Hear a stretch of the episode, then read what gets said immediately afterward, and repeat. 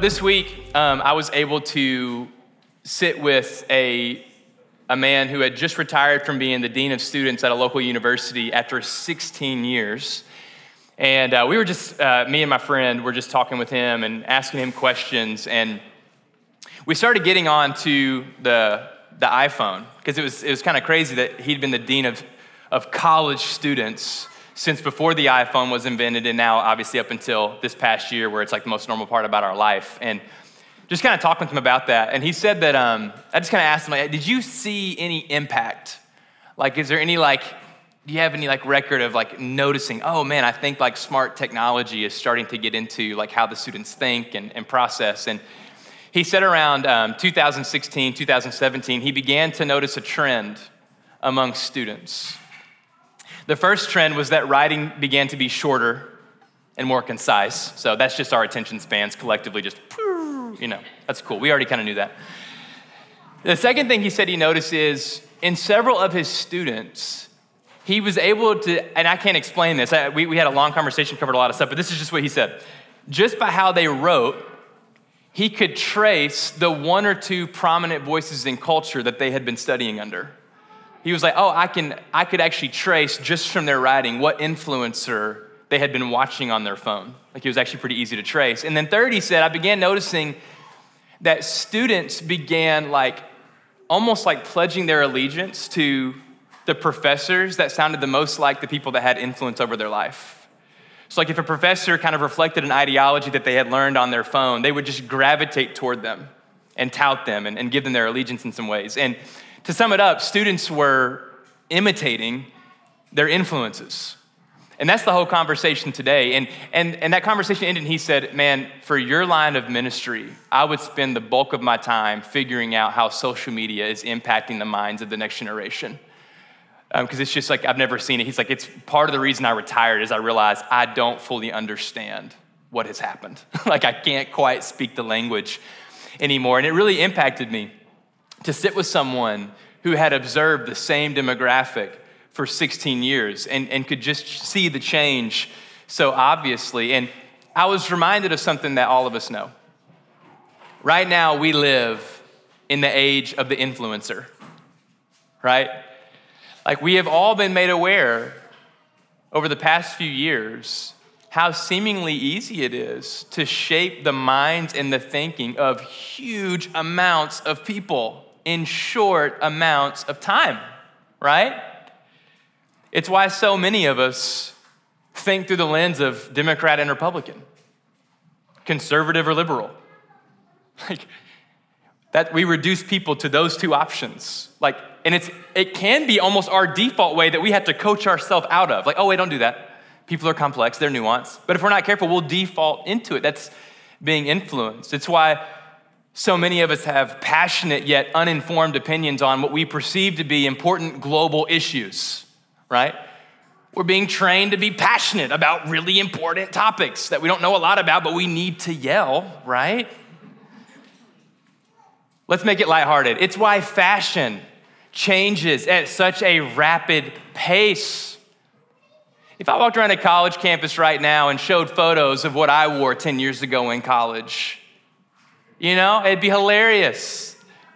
If I time travel back to my people in college, my people, my, my Belmont people, and showed them photos of fashion now, they'd be like, what is going on and what thrift store threw up on everybody, you know? what is this? And I'm not hating. I'm from West Kentucky. I showed up to Belmont wearing all kinds of Hollister, and I wore my hat cocked to the side. I don't know what I was doing. I also wore a lot of Christian t shirts, they were super artsy. So I'm not saying anything about fashion. You guys are cooler than me, but I'm just like, man, who or what has influence on your life? I thought about the term influencer. What a weird term. We just call people influencers. Culturally speaking, we go, you have permission to shape the minds of culture. You have permission to dictate what we value, what we think is cool, what we think is lame, what we think is worth loving, what we think is worth hating, what we think we should be proud of, what you should be embarrassed about. You're an influencer. It's an interesting time we're in. And here's what I want us to know today as we think about Philippians 3:17 where Paul says imitate me you will imitate your influences this is a fact about who you are you're going to imitate your influences. Our mind from a neurological perspective rewires itself according to what you observe most often. This is just a fact of life. And I, and I want you to hear me on this one. You will imitate your influences regardless of how good or bad they are.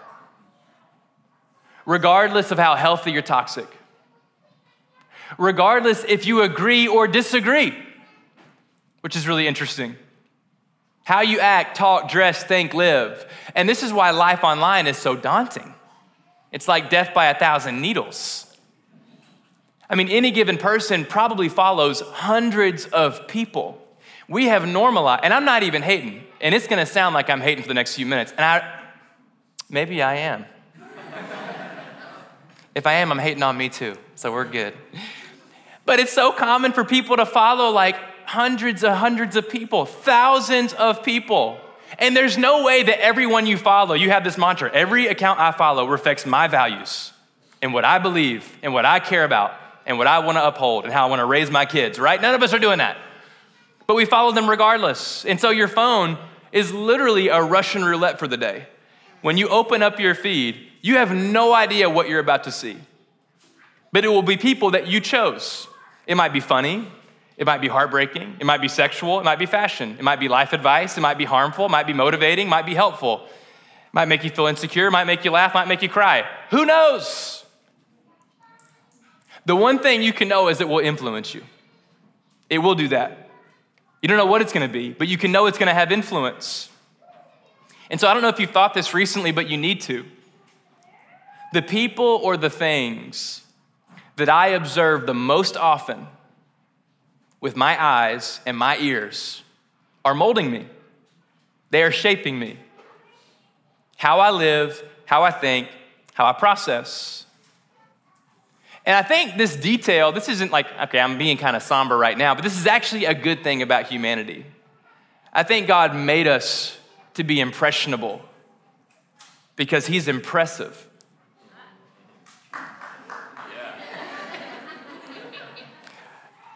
I don't know. That's in my notes. It's been a minute. I'm rusty. Um, but I think this is why, I mean, Jesus says, like, hey, follow me. You are impressionable, and I want to have supreme influence over you. For when I have influence over you, you will imitate my ways. Follow me. Live how I live. Think how I think. Serve how I serve humble how I humble, sacrifice how I sacrifice, surrender how I surrender. But the problem with living in a broken world and being designed to be influenced is there's a lot of unearned influence going around. Listen, hot take grace is free, influence should be earned. And not a lot of people are earning it. There's this passage in Ecclesiastes, Solomon says, There's an evil that I've seen under the sun. As it were an error proceeding from the ruler, folly is set in many high places, and the rich sit in a low place. I've seen slaves on horses and princes walking on the ground as slaves. Let me translate. Solomon is mourning that wisdom does not equal influence, and influence does not equal wisdom. People with no wisdom, no maturity, no character, no vision, no biblical framework have influence. Therefore, we need the help of God. Church, we need the help of God to cultivate eyes to perceive who is wise among us. And when we see them, pay attention to them. God, help me see who is wise among us and help me not to confuse a platform with wisdom. So, this brings about two questions How am I being unintentionally formed? How am I being unintentionally influenced? In other words, where am I unaware that my thoughts, my actions are impacting, uh, are being impacted by someone or something, and I just don't see it yet? Second question How am I being intentionally influenced? Who or what am I actively choosing to have influence over my life? So let's talk about being unintentionally influenced for a few moments. Also, I forgot to say this. We do intergenerational ministry. There's kids. I don't know if you hear them.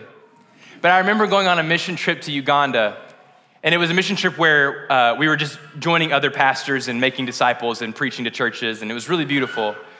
And what I loved about Ugandan church was nothing was really compartmentalized. Everyone worshiped together, and it was beautiful chaos. And it wasn't intended to be like disrupt. Like it was like, of course, babies yell. Babies do that. Of course, kids run around. Kids do that. And we can worship and play and yell and run in the same space. No one is interrupting anything. This is life on earth. And I loved it.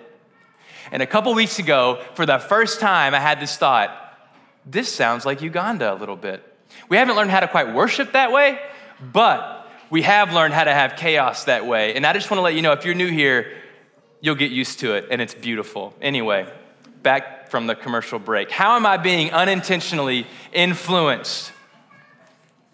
Unintentional influence will lead to accidental imitating. Okay? Unintentional influence will lead to accidentally imitating that influence. Example Michael Scott. The Office.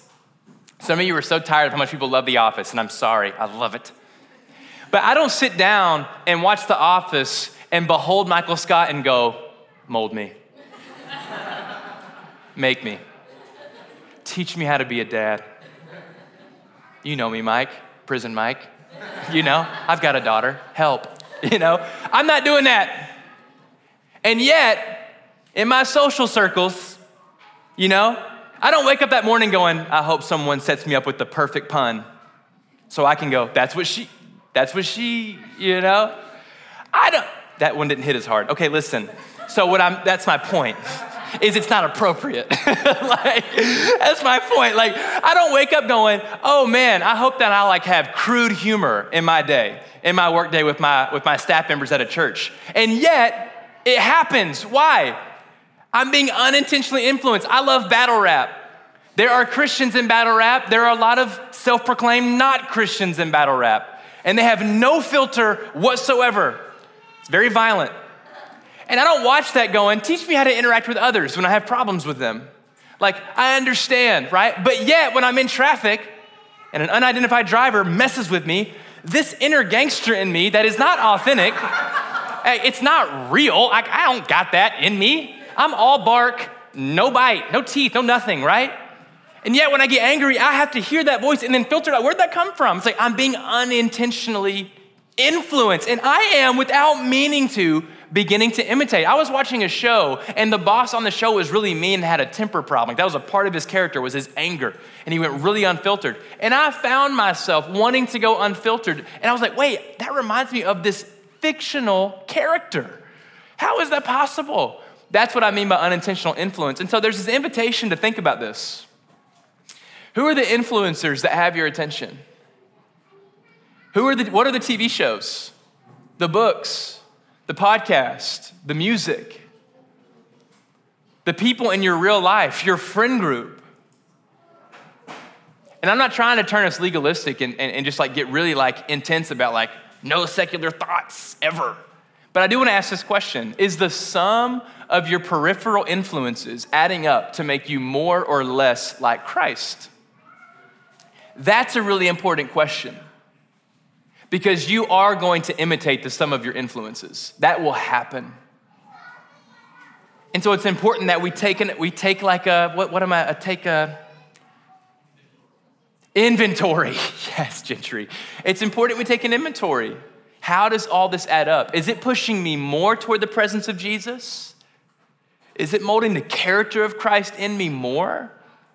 Or am I actually having to resist the influence I keep surrounding myself with because it's making me less like Jesus? Important question. Let's move to intentional influence. Who are you actively looking to mimic because of their walk with Jesus? Great question. Like, answer this for yourself right now. Who are you actively paying attention to because of their walk with Jesus? Because that's Paul's idea. Imitate me, not because of me. I'm imitating Jesus. We live in a culture where it's actually so easy to follow and have an affinity for people despite their walk with Jesus. People that have no desire or care about the glory of God. They design beautiful homes, or they live generous lives, or they're super kind, or super fit, or make great movies, music, paintings. Like, they really seem to have their life together. Everything except they call Jesus Lord and let the ways of Jesus shape everything they say and do. And we've given them access. And so, my question is who are you drawing near to because they love Jesus? And we're in the age of I'm just doing me. You do you, I'll do me, it's all good, hands off. But you're not just doing you. The algorithm is building you, is making you. You are not independent of that. It's not am I being influenced, it's who's influencing me. And so the question of, okay, who am I intentionally setting my eyes on? Parents. You need other parents that love Jesus and are shaping their family in the way of Jesus. And you need to hang around those parents more often and ask questions and pray together and worship together. Young people, you need old people who were younger at one point and they love Jesus and they've learned some valuable lessons. You need to sit underneath them and be a student. Friends, you need friends that are not subtle about the ways of Christ. The friends that know that Jesus isn't just for Sundays at nine or Wednesdays at seven, but that Jesus is alive and active and readily available at every point of the day. Holy Spirit, come. I would encourage you to find someone worth drawing near to and get as close to them as they are willing to let you. In a culture of highlights, post what you're most proud of. We need to be close to people that love Jesus, and here you go, we need to see them fail and watch how they respond to failure. You need to be close to someone that they have to confess and repent in front of you because they, you got to watch them smart off to their spouse. You got to watch them complain too much about their job. You got to watch them take their hands off the wheel a little bit in their spiritual walk and they've walked away from God and they have to confess it to you. Like, you need to be close enough to watch their highlights and their lowlights. Imitate them as they imitate Jesus, or at least try to. And so, my invitation to us in the intentional realm is to begin praying for God, will you show me someone worth imitating? And I will draw near to them. The disciples were near enough to Jesus that the dust from his sandals were on their shins. And I don't think Jesus did that by accident or meant for that to remain a metaphor for us. I think he literally is inviting us in your discipleship, in your seeking of mentors, be close to them. Put your phone down. Go to their homes, share meals, go on trips, go to the grocery stores. Watch how they live and breathe so that you might imitate them. All right, next point. We're gonna flip it and we're gonna turn the pressure up just a little. Are you worth imitating. And I struggle with that word, are you worth imitating? Because I want to be clear on identity. Like, this isn't like a, are you worthy as a son or daughter? Okay? Adopted sons and daughters, clothed in the righteousness of Christ, forever, forever worthy of the Father's heart. But I also don't want to like alleviate the responsibility on the Christian believer. We live in a world that goes, this whole thing's a movie about you, and everyone around you is just a supporting character trying to make your life better. And if they don't, they're the villain. It's all about you. Going from a Christian adolescent to a Christian adult is understanding this life is not my own. And I hope that my life is a blessing to someone else's. It's that, Paul, I pour my life out as a drink offering on behalf of your faith. Part of being a Christian adult is making someone's life better, even if just by osmosis. So, who are you helping become more like Jesus simply because they are breathing around you? Like, ask yourself that. Is someone more likely to be like Christ because they exist around me? As a coworker or a close friend? Are people growing in patience, peace, kindness, evangelism, discipleship, love, grace, mercy, simply because they know me? Because the question is not, am I going to be imitated? The question is, is that good news? And for Paul, I think he knows it's good news. I think Paul is going, it's good news if someone is imitating me. And not only that, I don't think that's a point of pride. And I actually think he would love a church full of Christians that can, in confidence, not pride, say, It is good news if someone chooses to imitate me, for I have given my life to imitating Christ. We know that Paul doesn't think he's the best thing to touch earth. He says, Of all the sinners, I'm the worst, right? Like, but he knows I'm just a man who's been wrecked by the love of Christ. And everything I've learned, everything I've possessed, I consider it nothing so that I can know Jesus. Imitate me. None of this is anything. It's rubbish so that we can know Jesus. Imitate me. That's the 1 Corinthians 10 where he says, Be imitators of me as I am of Christ. When Paul says, Imitate me, he's not going, Man, the world could use a lot of Pauls. He's going, The world could use a lot of little Jesuses walking around. And I've given my entire life to being like Jesus. So imitate me. And when Paul says imitate me, I think Paul is very aware I'm gonna do it wrong too. And I hope when I do it wrong, you get to imitate me when you do wrong because I'm gonna confess. I'm gonna humble myself. I'm gonna take responsibility before I blame my circumstances or blame my neighbor. I'm gonna confess humbly before the Lord. I'm gonna pray forgiveness over my enemy. Like, I'm gonna do it all. It's gonna be a big mess, but I'm gonna do it in the name of Jesus. How I live, how I love, how I apologize, how I repent, how I serve, surrender, listen, worship, pray. Imitate me. And in the Christian circles, there can be this weird false humility that I am officially calling you out of. It basically goes like this Oh, I am awful. Jesus is amazing. And that's the end of it. Look to him. I get it. I agree. We are sinners. We could never save ourselves.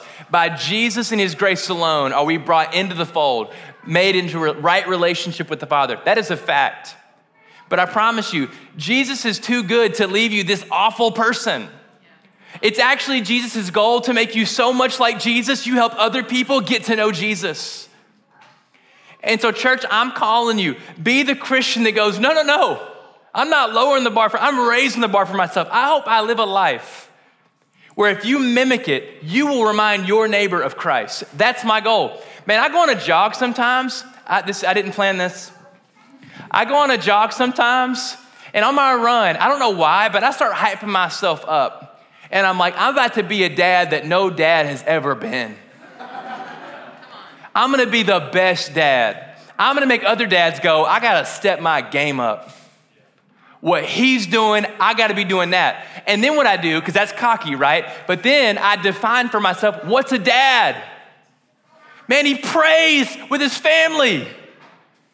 He invites the Holy Spirit into his living room. He humbly serves his wife, uplifts her, speaks identity over her. He prays over his crib. He invites the Holy Spirit to have his way in Leona. I'm gonna make every dad wish they were more like me because I'm trying to be more like Christ. I kind of want some more. I don't know if this is like holy pride or something. I don't want us to be prideful. That's sin. You gotta help me navigate the nuance. But I do want you to be able to look in the mirror and go, that is someone who has given it all for Christ. And I am ready and available for anyone that wants to follow me as I follow Jesus. That's your responsibility. That's discipleship.